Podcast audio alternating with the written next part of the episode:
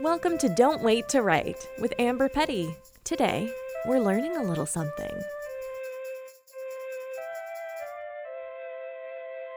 There's been an increased interest in newsletters lately, partially because Substack has made them easier to do, easier to set up, and a lot of people have been doing it, and because Twitter is going down the tubes and people are wondering, well, what's going to happen to my following?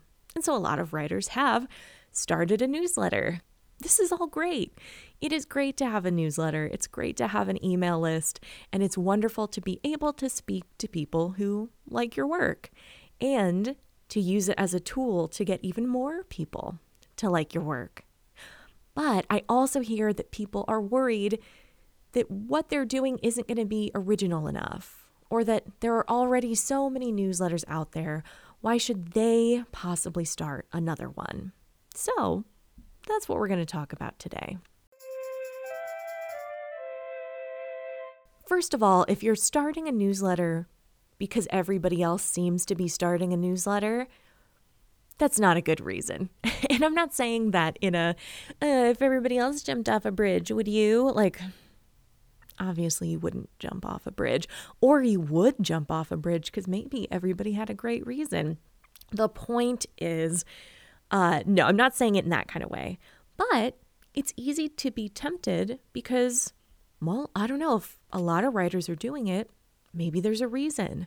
Do you need to do one now before the market gets oversaturated? Or do you need to jump on this trend while it's hot? All those questions are completely valid and important to think about. But if you really have no desire to do a newsletter, that doesn't sound fun, it sounds like a chore, then it's not going to be something that's very helpful to you, at least right now. And it's okay if you push off newsletters right now and wind up doing one again years from now. That's fine. The market is always going to be saturated. So it's better for you to wait until you have an idea that you're excited about or have an excitement about doing a newsletter at all. It's better to wait till then and then begin. If you're simply doing it to try to jump on a trend, it's not going to last and you're not going to enjoy yourself. So, if that's you, huzzah! You don't need to start a newsletter. You could turn this off right now if you wanted to. Now, if you're thinking, yeah, other people are starting one, that just got me interested in it. And there are things I would like to write about once a week, or twice a month, or once a month. That is a way I might like to grow my audience. It will be great to start a newsletter. Then, when it comes to picking a topic, get specific. If you're just saying, hey, everybody, it's me, look at my writing, that's going to be fine. And if you have a big following, that might be all you need. But if you don't have a big following, then only people who know you are going to sign up for this. And other people might not think anything bad of you, but they go, "Well, I don't I don't really know what your writing is is like. Maybe I'll sign up for it later." You know, there's just no obvious benefit for an absolute stranger to sign up, which just means it's going to be harder for that kind of newsletter to grow. Now, if that's what you feel like doing, and you're just like, I don't give a shit, I feel like writing an essay every week, and there's no theme, and it's what I want to do, then cool, do it. and be that blunt when you talk about your newsletter. So it's totally fine to do that. Just know that the growth is going to be a little bit slower. Then you want to see if you can narrow it down a little bit. When you get specific, it immediately helps the reader see what they're going to get out of subscribing to you. So, if you're just saying, hey, it's me, it's Amber, Amber time, I'm going to write about stuff. Okay, very vague. You have to be quite invested in Amber to join. It's going to be slow. Now, even if I begin to narrow it down to just like Amber's movie pick of the week, now you still have to kind of care about my taste in movies.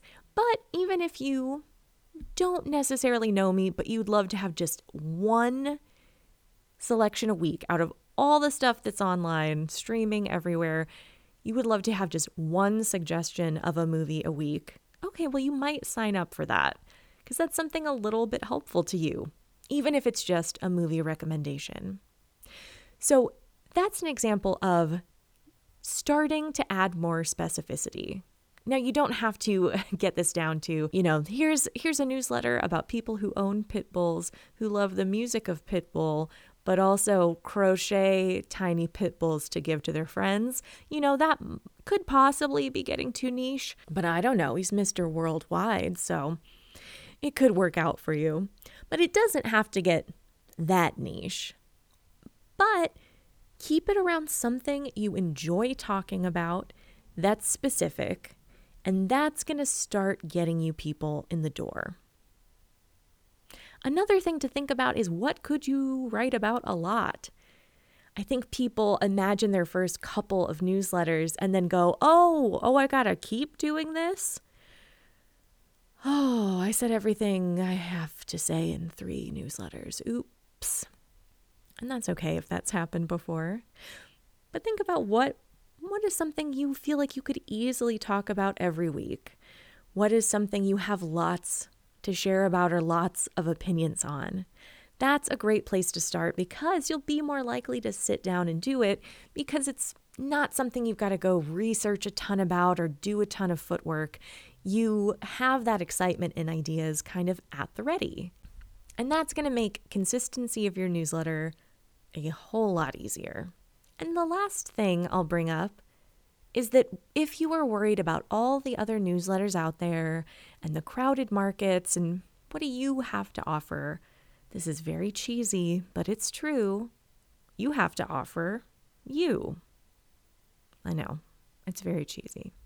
But innately, how you talk about something, how you write about something, is going to be different than somebody else talking and writing about the same thing. It just is. So I have a freelance writing jobs newsletter. And in that, I uh, shockingly, I showcase writing jobs. But then I also do a tip of the week. Other times I do a link of the week. And I will talk about other random things I feel like talking about because it's my newsletter. Are there other writing job newsletters? Yes, there are many of them. There's lots of them. But the reason I still chose to do mine anyway is because I knew that, well, I'm never going to pick the exact same things somebody else is going to pick. Somebody could have one that's much longer and has way more jobs, and that's helpful to a certain reader. Another reader might be glad to see fewer jobs simply because it's less overwhelming. So, my newsletter brings that to them. Also, I put my personality in the newsletter. A lot of people might not bring up Sondheim references or old Bing Crosby cigarette ads, uh, but I do because that's part of my personality and how I write. Even though there are many newsletters that cover technically the same topic, mine is still very different from all the others. So when you start your newsletter, just remember to bring yourself to it. I feel like people are sometimes afraid to put their personality in the newsletter because they don't want to be off putting or offend people, or they want to try to appeal to as many people as possible. Uh, I've done that myself many years. Take a look at junior high if you want an example of trying to please as many people as possible and, and pleasing no one. But when you do that, when you go more generic instead of more specific to yourself, that's what happens. You kind of try to please everyone and end up pleasing no one. They don't get a sense of you as a writer or your personality, and they get less from the information that you're giving.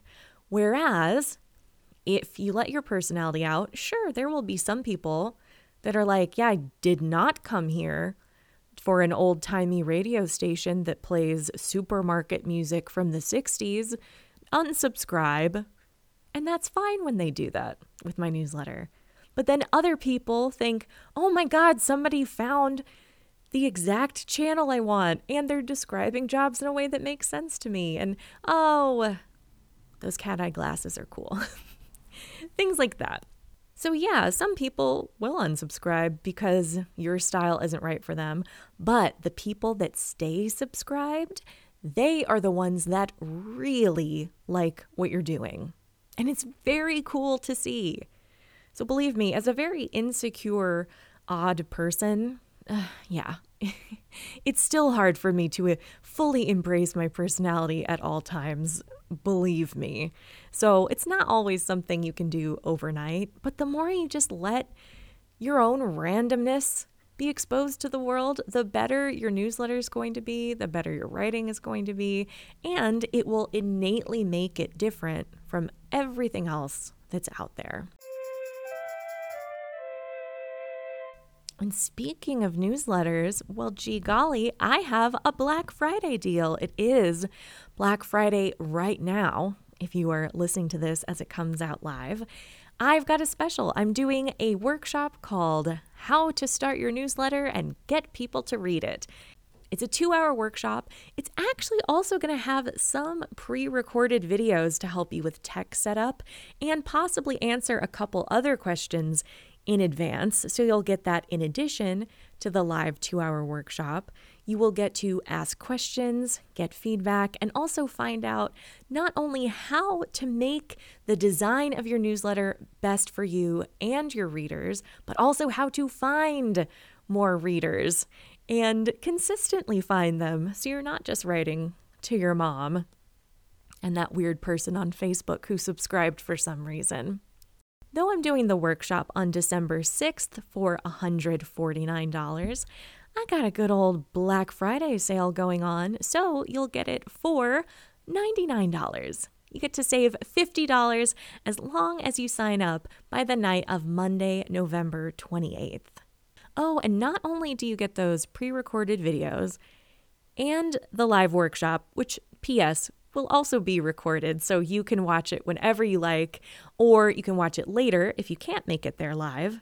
You also get six weeks of support and feedback from me.